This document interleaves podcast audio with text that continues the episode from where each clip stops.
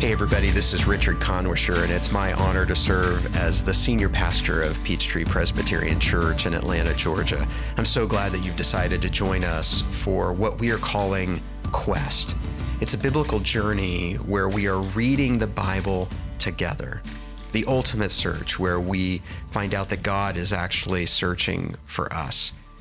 Many people have attempted to read the Bible from cover to cover, and what we find is that many people start out with great hope and don't make it to the end of the quest. We hope that this year will be different for you. Instead of trying to read the entire Bible in terms of every word and every page, we've highlighted the key chapters, and with only about 30 minutes or so per week worth of reading, we know that you will get the whole arc of the story, and that everything you read after that will have more meaning and depth and significance and beauty and wonder.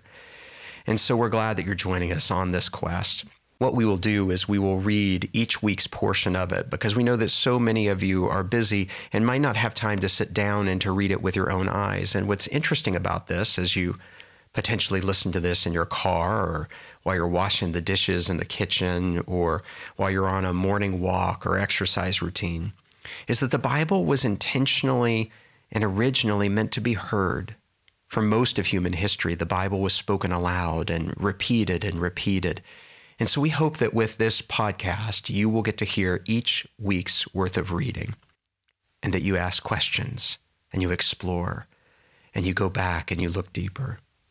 I know that my Bible quest has been a lifelong journey, and that my hunger for God only continues to grow throughout the years. And so we're grateful that you're with us. And if you want to find out more information or get more resources on the reading, go to peachtreechurch.com/quest. And now for today's reading, listen to the word of the Lord.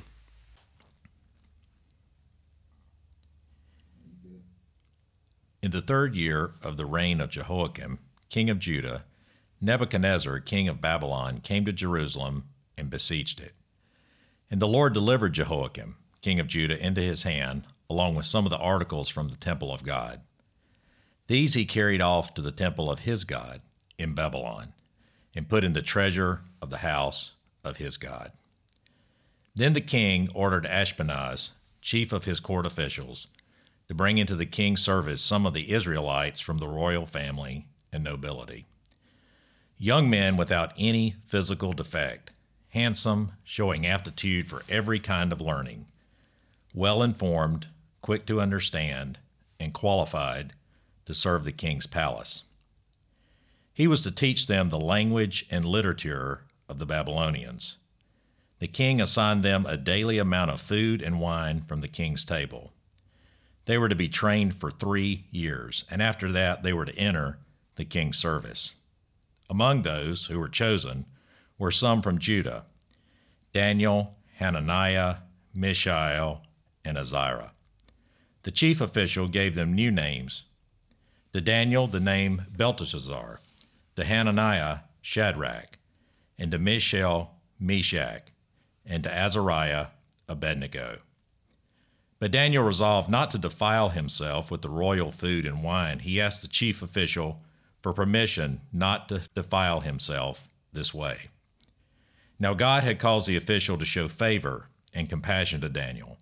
But the official told Daniel, "I am afraid of my lord the king, who has assigned your food and drink. Why should he see you looking worse than the other men your age? The king would then have my head because of you." Daniel then said to the guard whom the chief official had appointed over Daniel, Hananiah, Mishael, and Azariah, "Please test your servants for 10 days. Give us nothing but vegetables to eat and water to drink. Then compare our appearance with that of the young men who eat the royal food, and treat your servants in accordance with what you see." So he agreed to this and tested them for 10 days.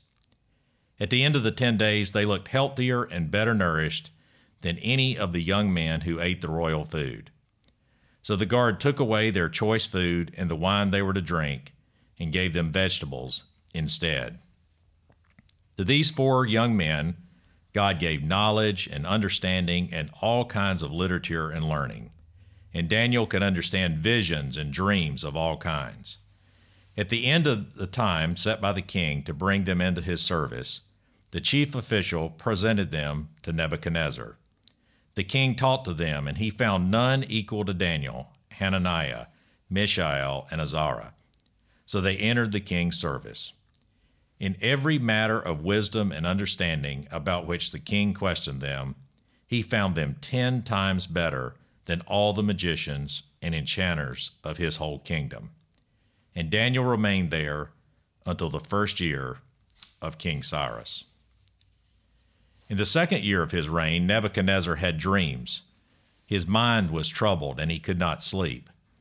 So the king summoned the magicians, enchanters, sorcerers, and astrologers to tell him what he had dreamed. When they came in and stood before the king, he said to them, "I have a dream that troubles me, and I want to know what it means."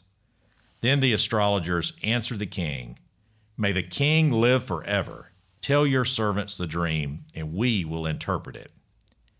The king replied to the astrologers, "This is what I have finally decided. If you do not tell me what my dream was and interpret it, I will have you cut to pieces and your houses turned into piles of rubble. But if you tell me the dream and explain it, you will receive from me gifts and rewards and great honor. So tell me the dream and interpret it for me." Once more they replied, "Let the king tell his servants the dream, and then we will interpret it." Then the king answered, "I am certain that you're trying to gain time because you realize that this is what I have firmly decided. If you do not tell me the dream, there is only one penalty for you. You have conspired to tell me misleading and wicked things, hoping the situation will change. So then, tell me the dream, and I will know that you can interpret it for me." The astrologers answered the king, "There is no one on earth who can do what the king asks. No king, however great and mighty, has ever asked such a thing of any magician or enchanter or astrologer. What the king asked is too difficult. No one can reveal it to the king except the gods, and they do not live among humans." This made the king so angry and furious that he ordered the execution of all the wise men of Babylon. So the decree was issued to put the wise men to death, and men were sent to look for Daniel and his friends to put them to death. When Arioch, the commander of the king's guard, had gone out to put to death the wise men of Babylon, Daniel spoke to him with wisdom and tact. He asked the king's officers, "Why did the king issue such harsh decree?" Arioch then explained the matter to Daniel. At this, Daniel went in to the king and asked for a time so that he might interpret the dream for him. Then Daniel returned to his house and explained the matter to his friends, Hananiah, Mishael, and Azariah. He urged them to plead for mercy from the God of heaven concerning this mystery, so that he and his friends might not be executed with the rest of the wise men of Babylon. During the night, the mystery was revealed to Daniel in a vision. Then Daniel praised the God of heaven and said, "Praise be to the name of God forever and ever. Wisdom and power are his. He changes times and seasons. He deposes kings and raises up others. He gives wisdom to the wise and knowledge to the discerning. He reveals deep and hidden things. He knows what lies in the dark, and light dwells with him. I thank and praise you, God of my ancestors. You have given me wisdom and power. You have made known to me what we ask of you, and you have made known to us the dream of the king." Then Daniel went to Arioch, whom the king had appointed to execute the wise men of Babylon, and said to him, "Do not execute the wise men of Babylon. Take me to the king, and I will interpret his dream for him." Arioch took Daniel to the king at once and said, "I have found a man among the exiles from Judah who can tell the king what his dream means." The king asked Daniel, also called Belteshazzar, "Are you able to tell me what I saw in my dream and interpret it?" Daniel replied, "No wise man, enchanter, magician, or diviner can explain to the king the mystery he has asked about. But there is a God in heaven who reveals mysteries. He has shown King Nebuchadnezzar what will happen in the days to come. Your dream and the visions that passed through your mind as you were lying in bed are these. As your majesty was lying there, your mind turned to things to come, and the revealer of mysteries showed you what is going to happen. As for me, this mystery has been revealed to me not because I have greater wisdom than anyone else alive, but so that your majesty may know the interpretation and that you may understand what went through your mind. Your majesty looked, and there before you stood a large statue, an enormous, dazzling statue, awesome in appearance. The head of the statue was made of pure gold, its chest and arms of silver, its belly and thighs of bronze, its legs of iron, its feet partly of iron and partly of baked clay. While you were watching, a rock was cut out, but not by human hands. It struck the statue on its feet of iron and clay and smashed them. Then the iron, the clay, the bronze, the silver, and the gold were all broken to pieces and became like chaff on the threshing floor in the summer. The wind swept them away without leaving a trace, but the rock that struck the statue became a huge mountain and filled the whole earth. This was the dream, and now we will interpret it to the king, your majesty. You are the King of Kings. The God of heaven has given you dominion and power and might and glory. In your hands he has placed all mankind and the beasts of the field and the birds in the sky. Wherever they live, he may be your ruler over them all. You are that head of gold. After you, another kingdom will arise, inferior to yours. Next, a third, one of bronze, will rule over the whole earth. Finally, there will be a fourth kingdom, strong as iron, for iron breaks and smashes everything. And as iron breaks these things to pieces, so it will crush and break all the others.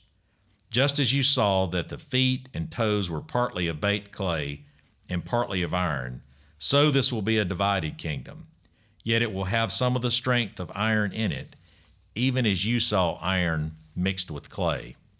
As the toes were partly iron and partly clay, so this kingdom will be partly strong and partly brittle. And just as you saw the iron mixed with baked clay, so the people will be a mixture and will not remain united, any more than iron mixes with clay. In the time of those kings, the God of heaven will set up a kingdom that will never be destroyed, nor will it be left to another people. It will crush all those kingdoms and bring them to an end, but it will itself endure forever. This is the meaning of the vision of the rock cut out of a mountain, but not by human hands, a rock that broke the iron, the bronze, the clay, the silver, and the gold to pieces. The great God has shown the king what will take place in the future. The dream is true, and its interpretation is trustworthy. Then King Nebuchadnezzar fell prostrate before Daniel and paid him honor and ordered that an offering and incense be presented to him. The king said to Daniel, "Surely your God is the God of gods and the Lord of kings and a revealer of mysteries, for you were able to reveal this mystery." Then the king placed Daniel in a high position and lavished many gifts on him. He made him ruler over the entire province of Babylon and placed him in charge of all its wise men. Moreover, at Daniel's request, the king appointed Shadrach, Meshach, and Abednego administrators over the province of Babylon, while Daniel himself remained at the royal court. King Nebuchadnezzar made an image of gold, 60 cubits high and 6 cubits wide, and he set it up on the plain of Dura in the province of Babylon. He then summoned the satraps, prefects, governors, advisors, treasurers, judges, magistrates, and all other provincial officials to come to the dedication of the image he had set up. So the satraps, prefects, governors, advisors, treasurers, judges, magistrates, and all the other provincial officials assemble for the dedication of the image that King Nebuchadnezzar had set up and they stood before it. Then the herald loudly proclaimed, "Nations and peoples of every language, this is what you are commanded to do. As soon as you hear the sound of the horn, flute, zither, lyre, harp, pipe, and all kinds of music, you must fall down and worship the image of gold that King Nebuchadnezzar has set up. Whoever does not fall down and worship will immediately be thrown into a blazing furnace." Therefore, as soon as they heard the sound of the horn, flute, zither, lyre, harp, and all kinds of music, all the nations and peoples of every language fell down and worshiped the image of gold that King Nebuchadnezzar had set up. At this time, some astrologers came forward and denounced the Jews. They said to King Nebuchadnezzar, "May the king live forever. Your majesty has issued a decree that everyone who hears the sound of the horn, flute, zither, lyre, harp, pipe, and all kinds of music must fall down and worship the image of gold, and that whoever does not fall down and worship will be thrown into a blazing furnace.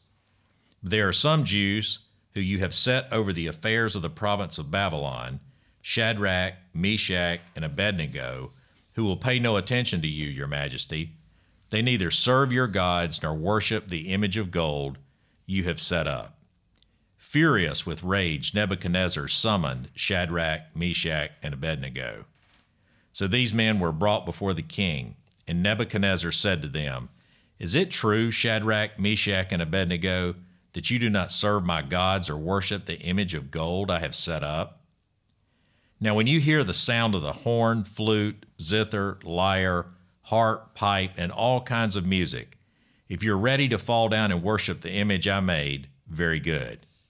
But if you do not worship it, you will be thrown immediately into a blazing furnace. Then what God will be able to rescue from my hand?"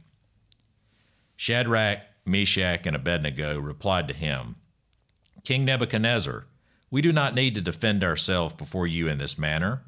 If we are thrown into the blazing furnace, the God we serve is able to deliver us from it, and he will deliver us from your majesty's hand.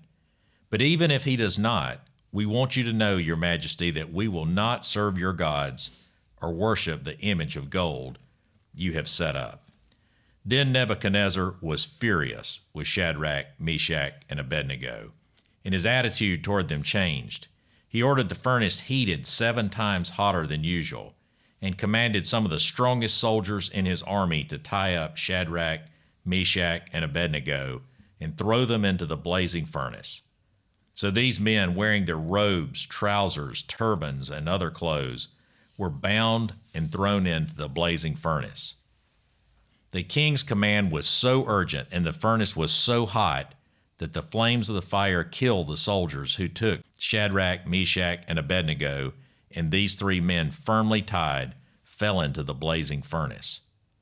Then King Nebuchadnezzar leaped to his feet in amazement and asked his advisors, "Weren't there 3 men that we tied up and threw into the fire?" They replied, "Certainly, your majesty." He said, "Look, I see 4 men walking around the fire, unbound and unharmed, and the 4th looks like a son of God's." Nebuchadnezzar then approached the opening of the blazing furnace and shouted, "Shadrach, Meshach, and Abednego, servants of the Most High God, come out, come here." So Shadrach, Meshach, and Abednego came out of the fire, and the satraps, prefects, governors, and royal advisors crowded around them. They saw that the fire had not harmed their bodies, nor was a hair of their head singed. Their robes were not scorched, and there was no smell of fire on them. Then Nebuchadnezzar said, "Praise be to the God of Shadrach, Meshach, and Abednego, who has sent his angel and rescued his servants." They trusted in him and defied the king's command and were willing to give up their lives rather than serve or worship any god except their own God. Therefore, I decree that the people of any nation or language who say anything against the God of Shadrach, Meshach, and Abednego be cut into pieces and their houses be turned into piles of rubble, for no other God can save in this way.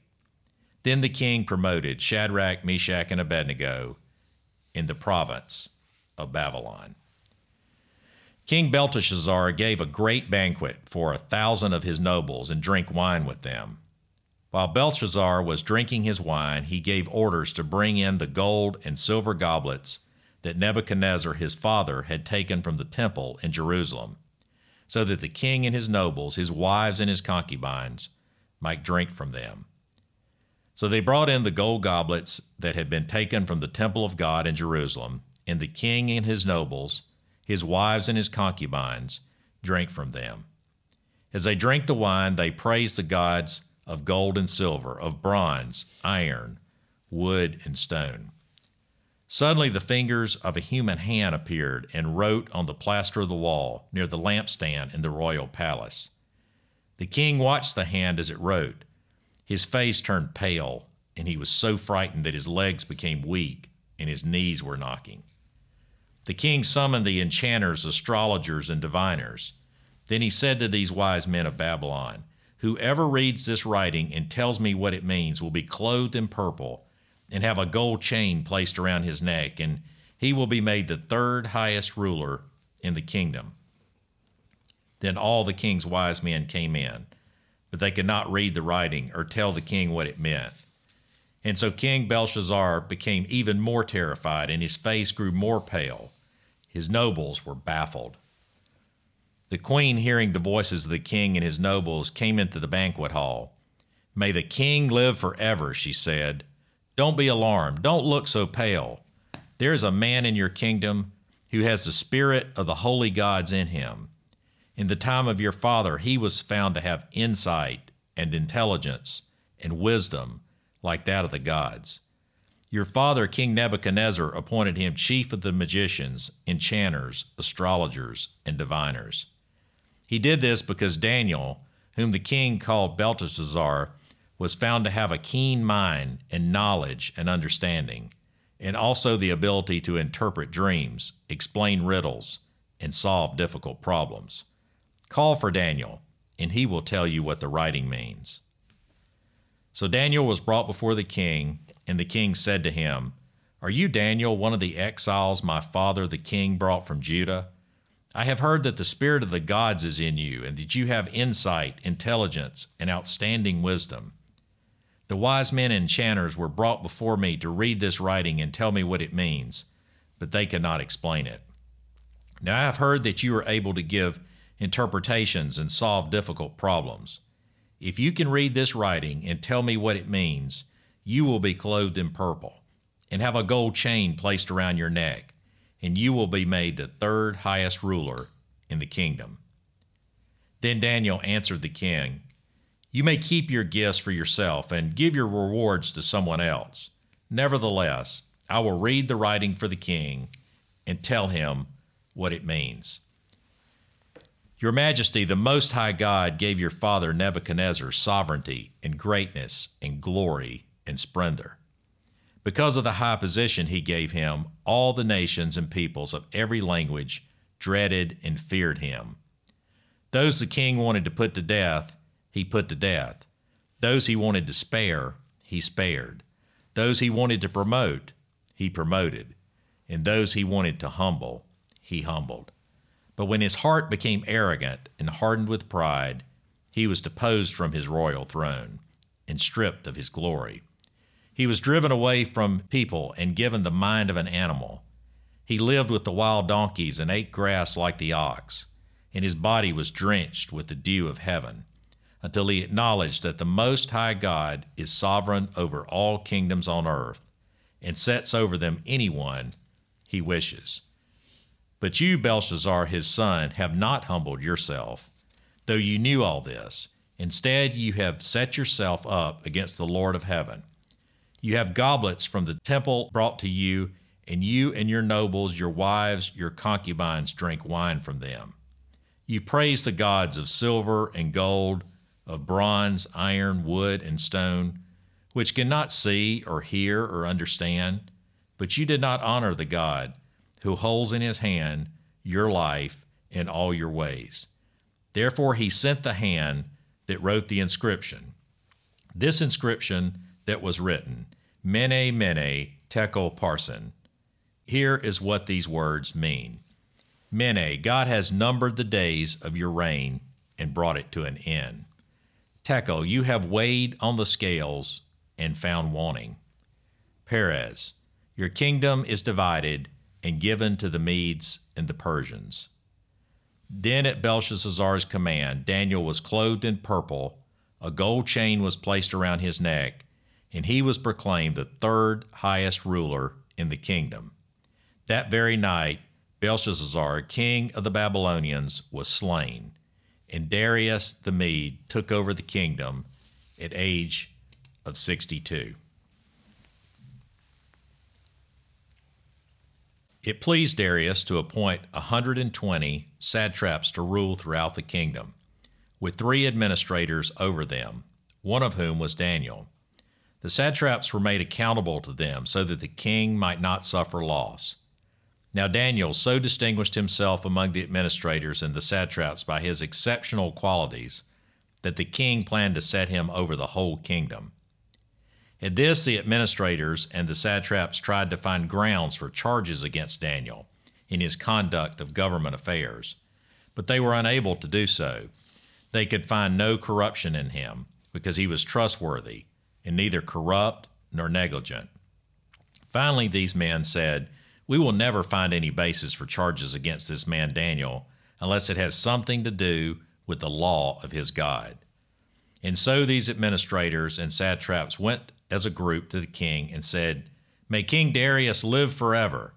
The royal administrators, prefects, satraps, advisors, and governors have all agreed that the king should issue an edict and enforce the decree that anyone who prays to any god or human being during the next 30 days, except to you, your majesty, shall be thrown into the lion's den. Now your majesty, issue the decree and put it in writing so that it cannot be altered, in accordance with the law of the Medes and the Persians, which cannot be repealed. So King Darius put the decree into writing.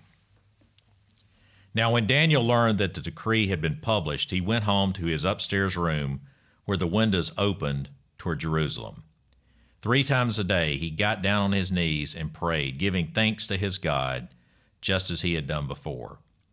Then these men went as a group and found Daniel praying and asking for help. So they went to the king and spoke to him about his royal decree. "Did you not publish a decree that during the next 30 days anyone who prays to any god or human being except to you, your majesty, would be thrown into the lion's den?" The king answered, "The decree stands, in accordance with the law of the Medes and the Persians, which cannot be repealed." Then they said to the king, "Daniel, who is one of the exiles from Judah, pays no attention to you, your majesty, or to the decree you have put in writing. He still prays 3 times a day." When the king heard this, he was greatly distressed. He was determined to rescue Daniel and made every effort until sundown to save him. Then the men went as a group to King Darius and said to him, "Remember, your majesty, that according to the law of the Medes and Persians, no decree or edict that the king issues can be changed." And so the king gave the order, and they brought Daniel, and they threw him into the lion's den. The king said to Daniel, "May your God, whom you serve continually, rescue you." A stone was brought and placed over the mouth of the den, and the king sealed it with his own signet ring and with the rings of his nobles, so that Daniel's situation might not be changed. Then the king returned to his palace and spent the night without eating and without any entertainment being brought to him, and he could not sleep. At the first light of dawn, the king got up and hurried to the lion's den. When he came near the den, he called to Daniel in an anguished voice, "Daniel, servant of the living God, has your God, whom you serve continually, been able to rescue you from the lions?" Daniel answered, "May the king live forever. My God sent his angel, and he shut the mouths of the lions. They have not hurt me, because I was found innocent in his sight, nor have I ever done any wrong before you, your majesty." The king was overjoyed and gave orders to lift Daniel out of the den. And when Daniel was lifted from the den, no wound was found on him, because he had trusted in his God. At the king's command, the men who had falsely accused Daniel were brought in and thrown into the lion's den along with their wives and children. And before they reached the floor of the den, the lions overpowered them and crushed all their bones. Then King Darius wrote to all the nations and peoples of every language in all the earth, "May you prosper greatly. I issue a decree that in every part of my kingdom, people must fear and reverence the God of Daniel. For he is the living God, and he endures forever. His kingdom will not be destroyed. His dominion will never end. He rescues and he saves. He performs signs and wonders in the heavens and on earth. He has rescued Daniel from the power of the lions." So Daniel prospered during the reign of Darius and the reign of Cyrus the Persian. In the first year of Darius, son of Xerxes, a Mede by descent, who was made ruler over the Babylonian kingdom, in the first year of his reign, I, Daniel, understood the scriptures according to the word of the Lord, given to Jeremiah the prophet, that the isolation of Jerusalem would last 70 years. So I turned to the Lord God and pleaded with him in prayer and petition, in fasting and in sackcloth and ashes. I prayed to the Lord my God and confessed, "Lord, the great and awesome God, who keeps his covenant of love with those who love him and keep his commandments. We have sinned and done wrong. We have been wicked and have rebelled. We have turned away from your commands and laws. We have not listened to your servants, the prophets, who spoke in your name to our kings, our princes, and our ancestors, and to all the people of the land. Lord, you are righteous, but this day we are covered with shame. The people of Judah and the inhabitants of Jerusalem and all Israel, both near and far, in all the countries where you have scattered us because of our unfaithfulness to you. We and our kings, our princes, and our ancestors are covered with shame, Lord, because we have sinned against you. The Lord our God is merciful and forgiving, even though we have rebelled against him. We have not obeyed the Lord our God or kept the laws he gave us through his servants and the prophets. All Israel has transgressed your law and turned away, refusing to obey you. Therefore the curses and sworn judgments written in the law of Moses, the servant of God, have been poured out on us because we have sinned against you. Fulfill the word spoken against us and against our rulers by bringing on us great disaster. Under the whole heaven, nothing has ever been done like what has been done to Jerusalem. Just as it is written in the law of Moses, all this disaster has come on us, yet we have not sought the favor of the Lord our God by turning from our sins and giving attention to your truth. The Lord did not hesitate to bring the disaster on us, for the Lord our God is righteous, and in everything he does, yet we have not obeyed him. Now, Lord our God, who brought your people out of Egypt with a mighty hand, and who made for yourself a name that endures to this day, we have sinned, we have done wrong. Lord, in keeping with all your righteous acts, turn away from your anger and your wrath from Jerusalem, your city, your holy hill. Our sins and the iniquities of our ancestors have made Jerusalem and your people an object of scorn to all those around us. Now, our God, hear our prayers and petitions of your servant. For your sake, Lord, look with favor on your desolate sanctuary. Give ear, our God, and hear. Open your eyes and see the desolation of the city that bears your name. We do not make request of you because we are righteous, but because of your great mercy. Lord, listen. Lord, forgive. Lord, hear and act. For your sake, my God, do not delay, because your city and your people bear your name. While I was speaking and praying, confessing my sin and the sin of my people Israel, and making my request to the Lord my God for his holy hill, while I was still in prayer, Gabriel, the man I had seen in the earlier vision, came to me in swift flight about the time of the evening sacrifice. He instructed me and said, "Daniel, I have now come to give you insight and understanding. As soon as you began to pray, a word went out, which I have come to tell you, for you are highly esteemed. Therefore I consider the word and understand the vision. 70 sevens are decreed to your people and your holy city to finish transgression, to put an end to sin, to atone for wickedness, to bring in everlasting righteousness, to seal up vision and prophecy, and to anoint the most holy place. Know and understand this. From the time the word goes out to restore and rebuild Jerusalem until the anointed one, the ruler comes, there will be 7 sevens and 62 sevens. It will be rebuilt with streets and a trench, but in times of trouble. After the 62 sevens, the anointed one will be put to death and will have nothing. The people of the ruler who will come will destroy the city and the sanctuary. The end will come like a flood. War will continue until the end, and the desolations have been decreed. He will confirm a covenant with many for 1 7. In the middle of the 7, he will put an end to sacrifice and offering. And at the temple, he will set up an abomination that causes desolation, until the end that is decreed is poured out on him. Psalm 84. How lovely is your dwelling place, Lord Almighty! My soul yearns, even faints, for the courts of the Lord. My heart and my flesh cry out for the living God.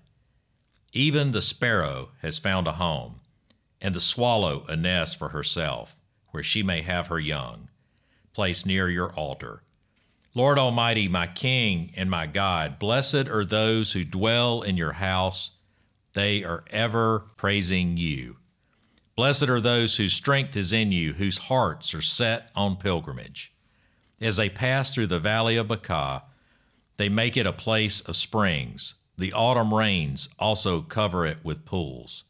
They go from strength to strength, till each appears before God in Zion. Hear my prayer, Lord God Almighty. Listen to me, God of Jacob. Look on your shield, O God. Look with favor on your anointed one. Better is one day in your courts than 1,000 elsewhere. I would rather be a doorkeeper in the house of my God than dwell in the tents of the wicked. For the Lord God is a sun and shield. The Lord bestows favor and honor. No good thing does he withhold from those who walk is blameless. Lord Almighty, blessed is the one who trusts in you. Thank you so much for joining us today on our quest, and we hope that week in and week out you're getting to experience and explore and discover God's incredible desire and search for you. If you have any further questions or want more information, go to peachtreechurch.com/quest. And we would love to hear from you and hope that you are experiencing the wonder and the majesty of God as you listen to his word. And if you stay with us on the whole journey, I know you'll have this bigger perspective of life, of reality, and of your role in it.